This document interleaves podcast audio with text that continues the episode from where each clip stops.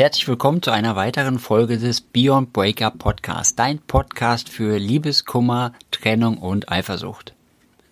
Gestern haben wir schon über Eifersucht gesprochen, die Tage zuvor auch und heute starten wir gleich nochmal mit einem Podcast zum Thema Eifersucht und ähm, wollen auch direkt in die Thematik einsteigen und zwar etwas, was wir auch beim Liebeskummer oft hören und deswegen auch gerne nochmal bei der Eifersucht ansprechen, und zwar den Unterschied zwischen Männern und Frauen. Wo jetzt bei der, beim Liebeskummer der Unterschied in der Bewältigung und wie das Ganze abläuft, in den meisten Fällen, natürlich nicht immer, aber in den meisten Fällen wirklich schon grundlegend verschieden ist, ist es bei der Eifersucht auch äh, unterschiedlich in der Wahrnehmung, aber vielleicht gar nicht ganz so gravierend und ganz so entscheidend wie beim Liebeskummer. Ja, so ähnlich. Nein, ähm, sehen wir es mal so. Ich hatte es ja gestern auch schon gesagt, ne, dass ähm, Männer deutlich länger beim Liebeskummer leiden, Frauen dafür viel, viel intensiver, weil sie eine andere Herangehensweise haben.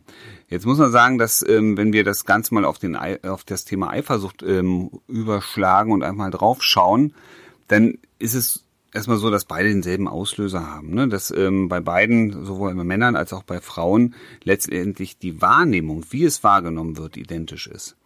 Ähm, jetzt immer die Frage dann am Ende, gegen wen richtet sich eigentlich dieser Ärger, dieser, ne, die, die, diese, dieser Zorn, die, ja, die Auswirkungen der Angst sozusagen, ja. Und das ist sehr, das ist unterschiedlich. Man kann auch nicht immer sagen, dass bei allen immer so, jeder Mann reagiert so und jede Frau so. Ähm, dafür sind wir ja alle auch viel zu individuell und persönlich.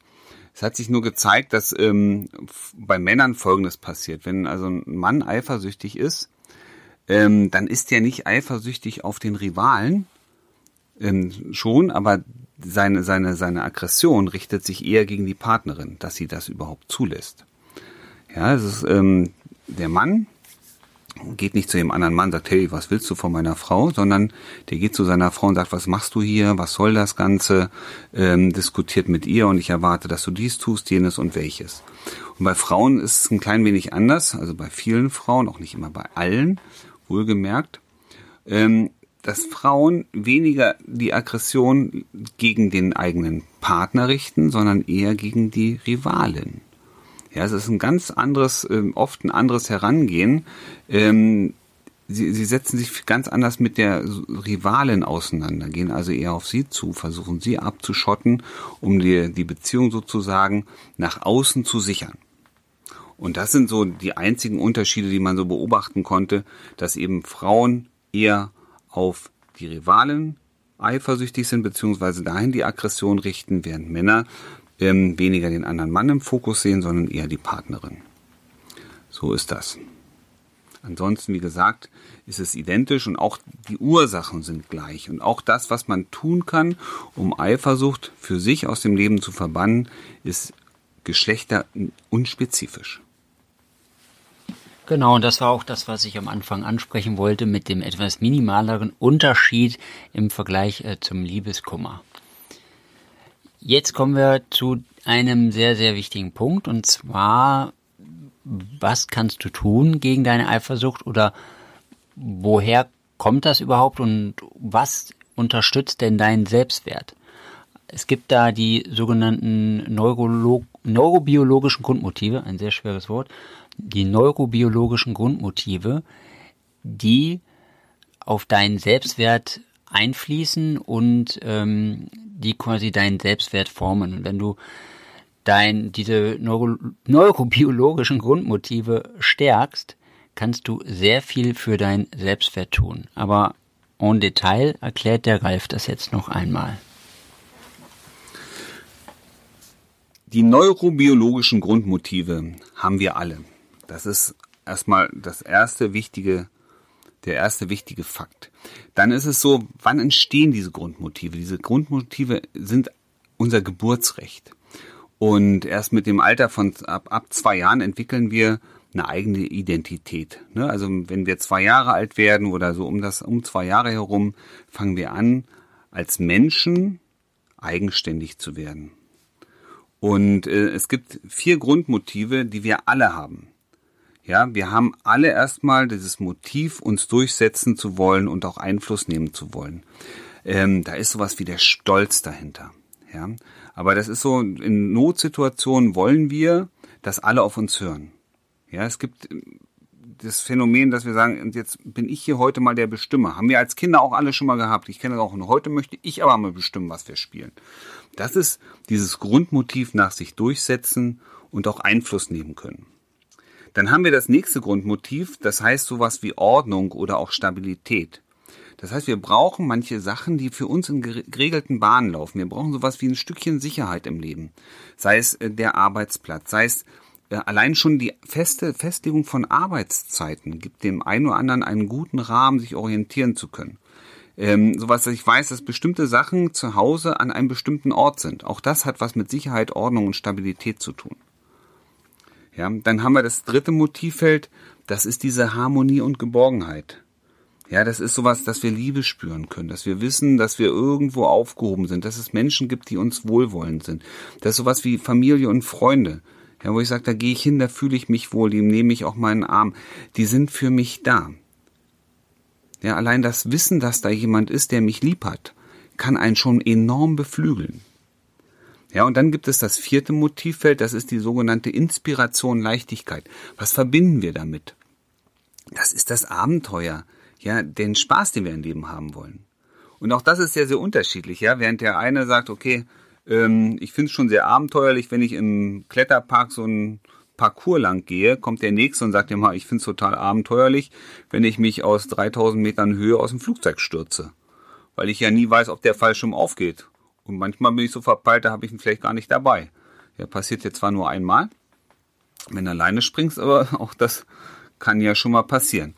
Aber was, was, was bedeuten diese neurologischen Grundmotive? Die neurologischen Grundmotive setzen sozusagen unsere vier Felder ab. Ne? Das Durchsetzen und Einfluss nehmen, unsere Ordnung und Stabilität, die Harmonie und Geborgenheit, aber auch die Inspiration, Leichtigkeit. Und wenn du mal genau mitgefühlt hast, dann wirst du gemerkt haben, es, du fühlst dich irgendwo in jedem Feld so ein bisschen zu Hause.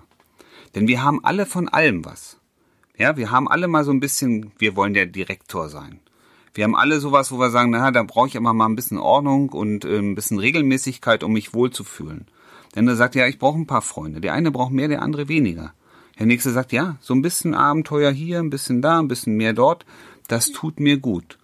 Das heißt, wir sind alle individuell und wie stark die einzelnen Grundmotive bei uns ausgeprägt sein müssen, damit wir uns wohlfühlen, das ist auch wieder sehr, sehr speziell. Ja, der eine braucht ein bisschen mehr Abenteuer, der andere ein bisschen mehr Stabilität und Ordnung. Der andere ein bisschen mehr Direktor, ja, also Einfluss und Durchsetzen und der andere ein bisschen mehr Liebe, ja, ein bisschen mehr Geborgenheit.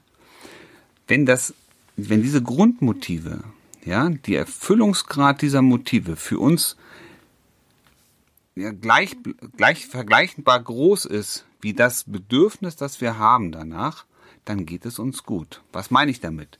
Wenn ich sage, ich brauche ne, eine Erfüllung meines Grundmotives Inspiration, Leichtigkeit vom Faktor 8 und das ist so, dann fühle ich mich gut in dem Bereich. Wenn also jedes Motiv so ausgelebt werden kann, damit ich mich wohlfühle und wie es mir entspricht, dann habe ich einen sehr hohen Selbstwert, weil meine Werte erfüllt sind. Habe ich aber irgendwo eine Diskrepanz, also ein, ein Motiv, das für mich gefühlt viel höher sein sollte, als es jetzt gelebt wird, dann fühle ich mich nicht gut. Dann gibt es ein Ungleichgewicht. Ich spüre das. Und das reduziert meinen Selbstwert weil ich in dem Bereich, wo ich eigentlich ganz gerne stärker wäre, nicht stark bin. Und wenn es sowas geht wie äh, mich sich durchsetzen und Einfluss nehmen können, ja, und ich weiß, ich möchte eigentlich ganz gerne hier was zu sagen haben, aber ich habe hier nichts zu sagen, dann fühle ich mich nicht gut. Ich fühle mich klein. Ja, also gilt es darum, zu, dafür zu sorgen, a, erstmal sich bewusst zu werden, was habe ich für Motivfelder? Wie groß müssen die, wie gut müssen die ausgedeckt sein oder erfüllt sein, damit es mir gut geht? Ja, wir machen das immer sehr gern mit dem Lebensrat. Ja, es gibt so verschiedene Motive in unserem Leben, die wir haben. Das ist Freundschaft, Partnerschaft, das sind die Finanzen, das ist der Job, das ist ähm, der, der Freizeitbereich. Ja, wie groß muss das ausgefüllt sein, damit es mir gut geht und wo stehe ich da? Habe ich den Erfüllungsgrad in dem Maße, wie ich es mir eigentlich wünschen würde? Ja, aber ich muss mir erstmal klar werden über das, was, was mir wichtig ist. Und wenn ich das weiß und sehe, ist es erfüllt, ist es nicht so erfüllt, ist der nächste Schritt zu überlegen, was kann ich als nächstes dafür tun, damit dieses Feld, dieses Motivfeld für mich an Erfüllung zunimmt. Und du wirst merken, je erfüllter der Bereich für dich ist, ja, überhaupt deine Motive, desto wohler und besser fühlst du dich. Und vor allem, du fühlst dich konkurrent mit dem, der du bist. Ja, und wenn du dich gut fühlst, was kann dich denn da aus der Bahn werfen? Und wenn du weißt, wer du bist, was soll dich denn da aus der Bahn werfen? Und wenn du dankbar mit dem bist, der du bist, und wenn du mit dir selber zufrieden bist, was soll dich da aus der Bahn werfen? Wenn du dir also deiner Stärken bewusst wirst, kann man dich nicht umhauen. Ja, und du bist zufrieden. Na klar wird dich auch mal was ärgern. Gar keine Frage. Aber es trifft dich nicht so doll, weil du dir deiner Stärken, weil deiner Persönlichkeit bewusst bist.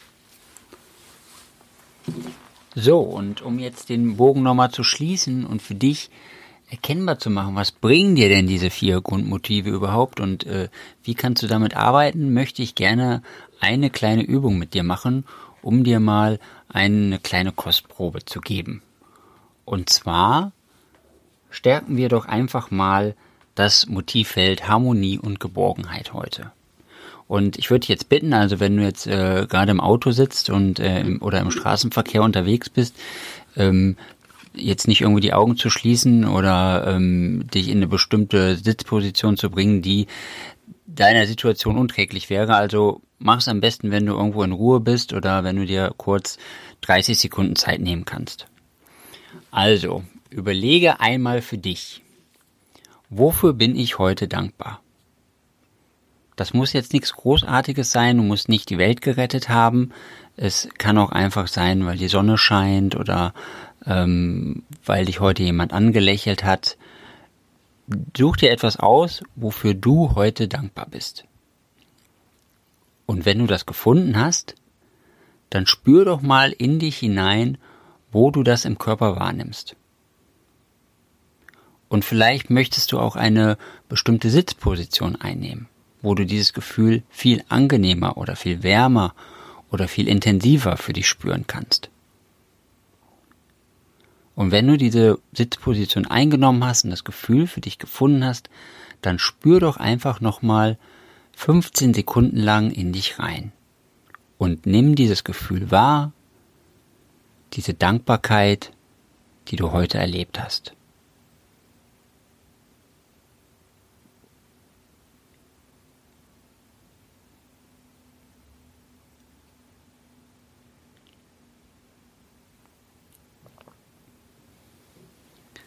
Sehr gut. Und jetzt, wo du diese Dankbarkeit so intensiv gespürt hast, hast du wahrscheinlich auch wahrgenommen, dass du dich viel wohler damit fühlst. Und das war ein kleiner, eine kleine Geschmacksprobe von der Übung, wie wir sie mit dir machen, ob du jetzt bei uns ein Coaching buchst oder ob du die Liebeskummer-App benutzt. Das ist etwas, was wir regelmäßig mit dir machen werden. Und wenn du jetzt sagst, das hat dir gefallen oder du hast auch so Herausforderungen mit deiner Eifersucht, dann melde dich bei uns, schau auf unsere Webseite www.beyondbreakup.de oder auch bei Google nach Beyond Breakup suchen. Und dann kommst du auf unsere Webseite und dort findest du unsere Angebote und auch unsere Kontaktmöglichkeiten. Und dann melde dich einfach bei uns und wir melden uns gerne bei dir. Und bedenke immer, du bist nicht allein.